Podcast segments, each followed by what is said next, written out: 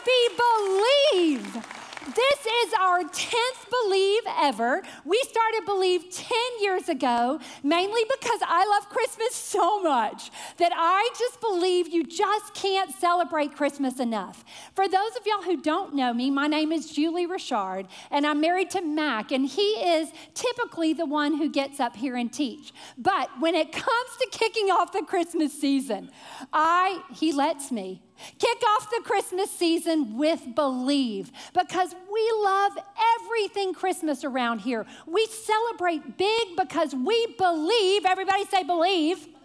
Believe. We believe that celebrating the birth of Jesus is a big deal, that God sent Jesus to be born on this earth as the light to guide us and the light to save us. And that is definitely worth celebrating. And so what we do every year is we kick off our Christmas season with Believe. We gather together, we sing, we have fun, and then we take a moment to make sure that we have in the front of our minds, in the center of our hearts, the real reason for the season. And that is to celebrate the birth of... I know my L H C kids are in here, so I'm going to ask one more time. Christmas is all about celebrating the birth of Jesus. Excellent job, guys. You are working hard, and I can feel that you've got it in the front of your mind and the center of your heart, the reason for this season. We have had Believe ten times. It's our tenth one. I can't believe it. Oh, see what I did there? I can't believe it. Believe means to accept as real and true. And I'm here to tell you that we believe, we accept as real and true the stories that we read from Scripture, from Matthew, from Luke, the details about the birth of Jesus. We believe that to be true. The light of salvation has come for us. But you know what? This is the first time we've ever had Believe Thanksgiving weekend. And I know many of you love to celebrate Thanksgiving. I love to celebrate Thanksgiving too. I'm so thankful that Christmas is coming. That is what I celebrate at Thankful. But, but you know what? When I think of Thanksgiving, I think of friends, family, and food. Does anybody else think of food when it comes to Thanksgiving? It's our favorite time of year because we eat so much, right? And, and you're supposed to. It's not like you can, but you are supposed to eat so much that you are so full. Raise your hand if you ate turkey. Did anybody in here have turkey? Oh, wow. I'm going to say that is a large majority. What about this one? Did anybody in here eat stuffing? Or dressing. I don't know the difference. I just know you put gravy on it and it's mushy and it tastes good. And so how about mashed potatoes? Anybody? Yep, traditional foods. We love it. Whoa, I know. What about sweet potatoes? Yeah, that, that's not everybody. But you know what? If you put marshmallows on it, it's like a snack. It's basically pie. I love it. And of course, the cranberries. We all eat. And here's the thing about Thanksgiving. Inevitably, we will get to the end of the day. And I don't know if you're like us. We eat a little early and then we have leftovers, whether you're hungry or not. And so we eat again. And then everyone says, oh, I'm so full. Say that with me. I'm so full. I'm so full. Thanksgiving is the time to be full. But here's what I want for you for Christmas. My prayer for you, my hope for you, is that you stay full all through the holidays. That you are full all through the holidays, not the kind of full that you're thinking. My prayer, my wish, my hope for you is that you are full all through the holidays and even past the holidays. Because here's the deal. Jesus is the light of salvation. God sent Jesus to save us. And when we walk in that light, when we step into that light, we live with peace, with hope, and with joy.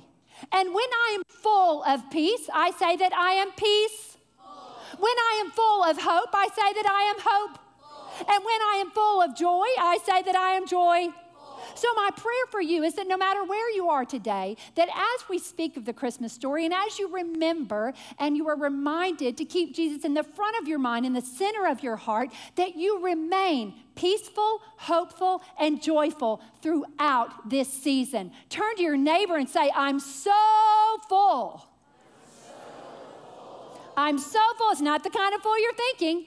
I'm peaceful, I'm hopeful, and I am joyful, because we're going to talk today about remembering how we can keep that story, how we can keep Jesus in the midst of the chaos, in the midst of the crazies, the front of our mind and the center of our heart.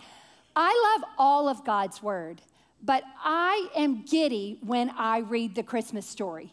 And here's why. I love Christmas, and I've studied the Christmas story my whole life. I'm fifty now. I've read it probably forty thousand times. Not really, well, maybe.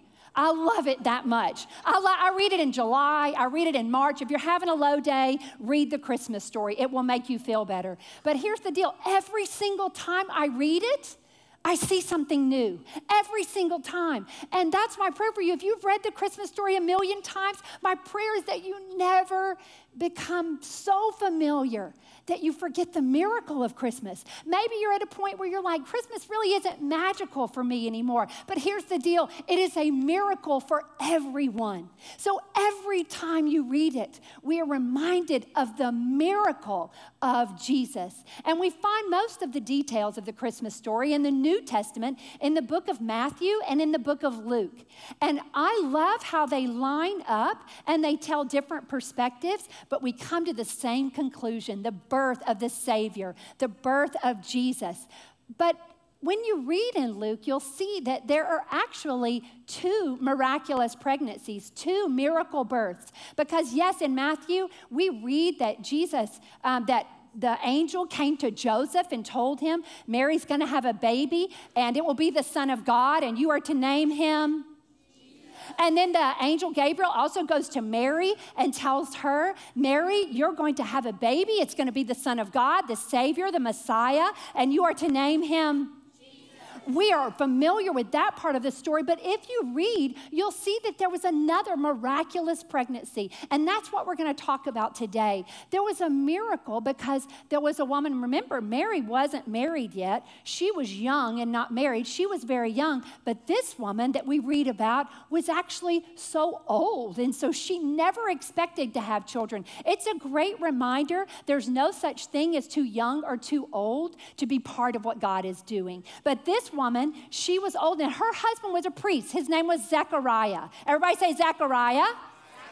Oh, my L H C kids are with me. I love it. So Zechariah was a priest, and an angel appeared to him and said, Zechariah, Elizabeth is going to have a baby. Zechariah was surprised. He said, Elizabeth is old. She's never had a baby. She can't have babies. We know that. And the angel said, no, it's a miracle. Elizabeth